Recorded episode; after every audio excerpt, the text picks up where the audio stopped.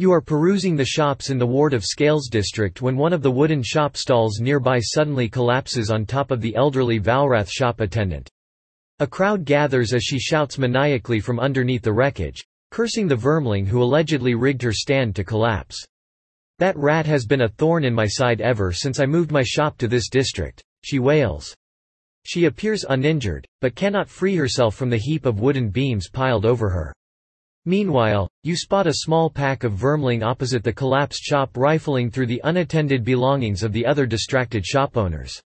Option A. Free the trapped woman. Option B. Take advantage of the distraction to loot some valuables.